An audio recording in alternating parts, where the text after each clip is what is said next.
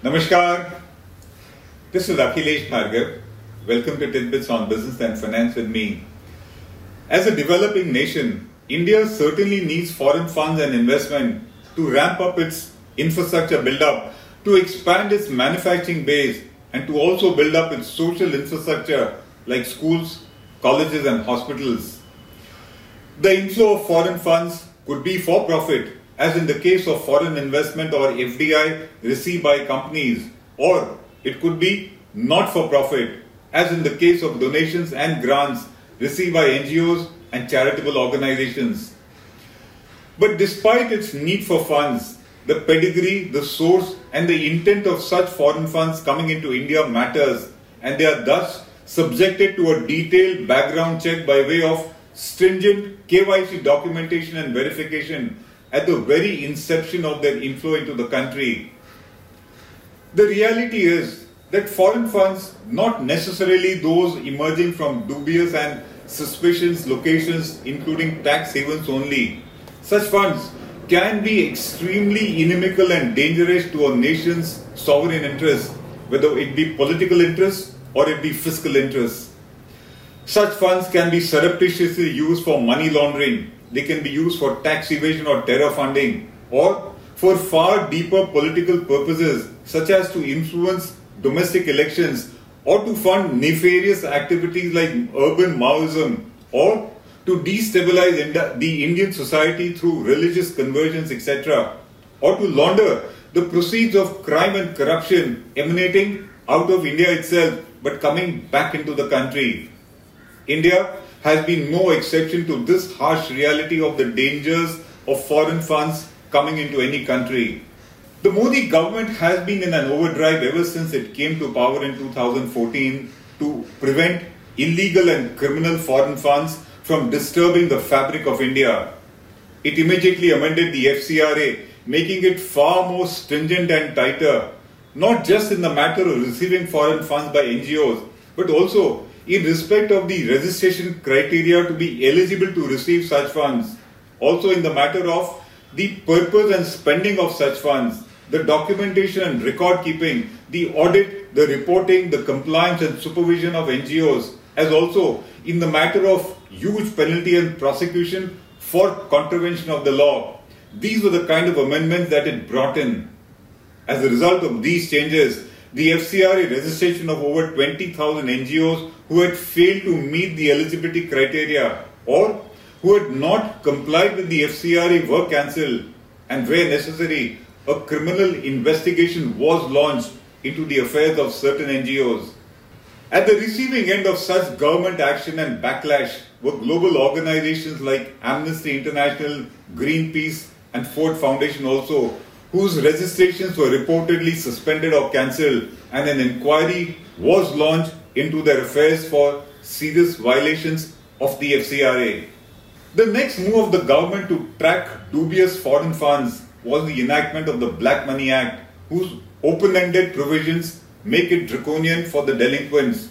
The latest one being the case of Anil Ambani, who has been found to have assets abroad which were not disclosed and they have been taxed under the Black Money Act. Under this act, any undisclosed foreign assets or property of a person will be subjected to tax and penalty at its present market value, irrespective of its year and its cost of acquisition. Thus, if a person bought a house, say in London, for maybe 10,000 pounds in the 60s, which is now worth maybe a million pounds at the present value, and that hidden investment is now found out by the government then the potential tax and penalty payable for this undisclosed foreign assets can be over 100% of its present value, which is 1 million pounds in this case, and not 10,000 pounds, which was the original cost of acquisition of this hidden foreign asset. What makes it so harsh and severe is the fact that tax is levied, penalty is levied at the present market value of those assets which may have been bought decades ago. Apart from these changes, the reporting and surveillance of foreign transactions under FEMA has been made considerably stronger and stringent, due to which FEMA violations related to foreign transactions which earlier went unnoticed are now being captured and found out. And heavy action is being taken for those contraventions. Moreover, the FEMA has been further amended to deny any easy and automatic entry to foreign investment in India after the Doklam and Ladakh conflicts with China. Thus, any FDI emanating from any nation which shares a land border with India is denied the automatic approval route and now needs a prior approval from the Government of India. This regulation is meant to curb and prevent any FDI, particularly coming into India from China. Further, in its drive against illegal foreign investment into India, the Ministry of Corporate Affairs has been unearthing illegal Chinese investments into Indian companies through Benami and money laundering routes, and it has been triggering action against professionals and chartered accountants and other Benamidars, not just under the Companies Act, but also under FEMA, Income Tax, Benami Act, and also under the Prevention of Money Laundering Act. The fact is that foreign funds are welcome, provided they are not illegal or they are not fraudulent or they are not proceeds of crime or they do not come in any hidden agenda or interest and that they are not against the sovereign interests of India. If these criteria are met, then of course foreign funds are welcome into the country. The government thus continues to be vigilant and it has tightened its scrutiny of NGOs registered under the FCRA and also its scrutiny against Chinese invested Indian companies in particular. A recent report in the Economic Times says that the government has ordered a detailed audit of many NGOs under the FCRA. It says that based on preliminary scrutiny of annual returns submitted online by NGOs, the Home Ministry has given a long list of documents which the NGOs facing the audit will be required to produce.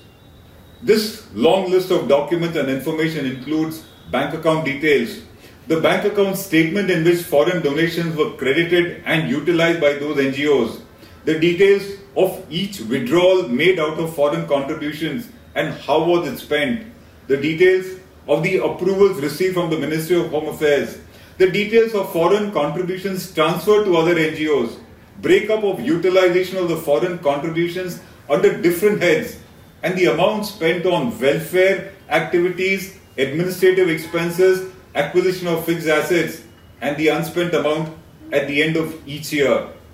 This is the kind of documentation and information the Ministry of Home Affairs has been asking in order to investigate the affairs of these NGOs and to see whether they are violating the provisions of FCRA in any manner.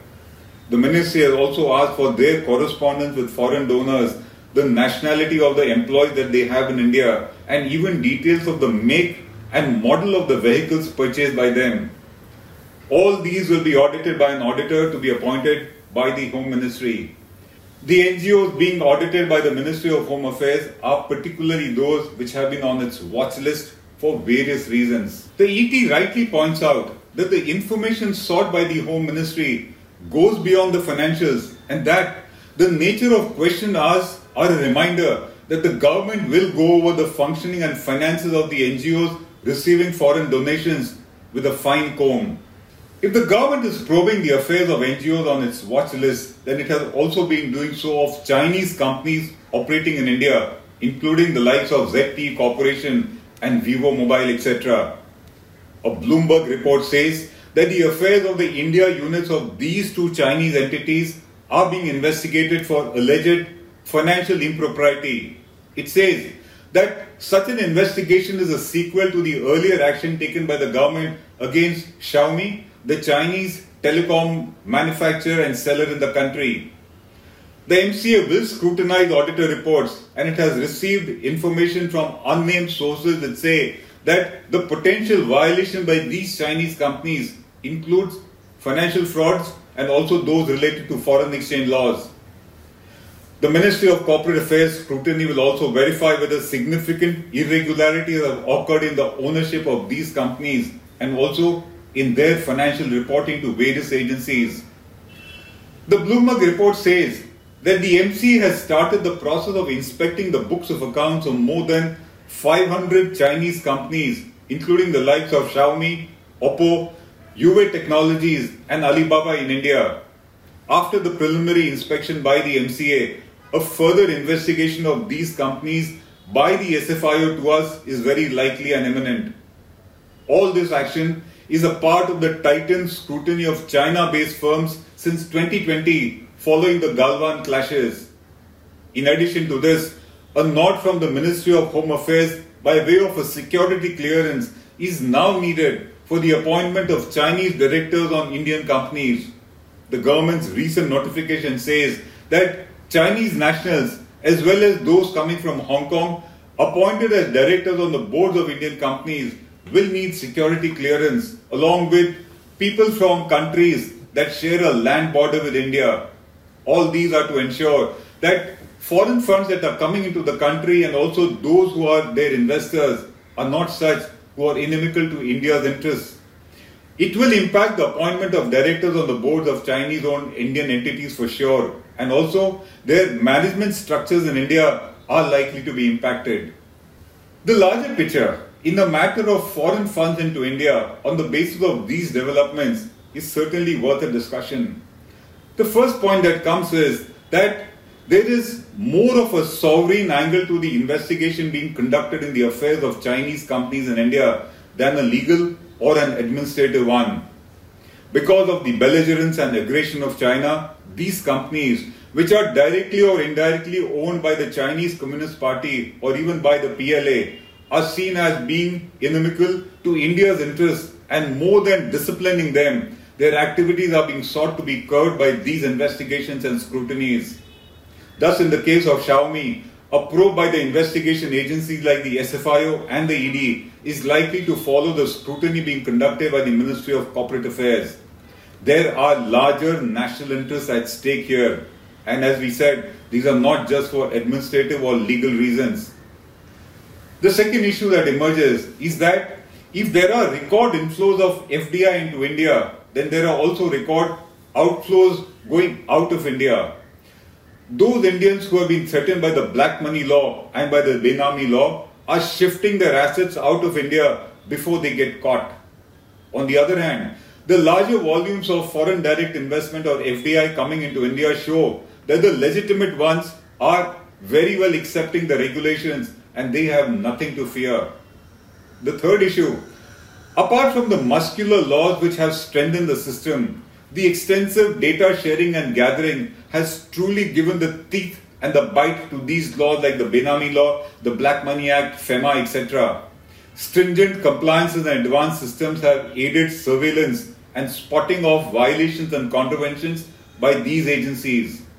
And finally, the huge penalty and prosecution provisions in these laws are proving to be effective deterrents against violations of these laws when it comes to foreign funds and foreign transactions. The fact is that India is doing what it needs to do in its national and sovereign interest, and yet that has not deterred or discouraged foreign investment from coming into India. These regulations may sound draconian and heavy handed, but it is not stopping FDI from coming into the country. Such measures are only impacting those funds which come to India with a hidden agenda and which are willing to or which keep contravening the act, hoping that they are not caught. But then, as we said, the laws have changed, the times have changed, the data gathering has changed, and the machinery has changed, and effective action is being taken against them. This is Akhilesh Bhargav signing off till we meet again. Namaskar.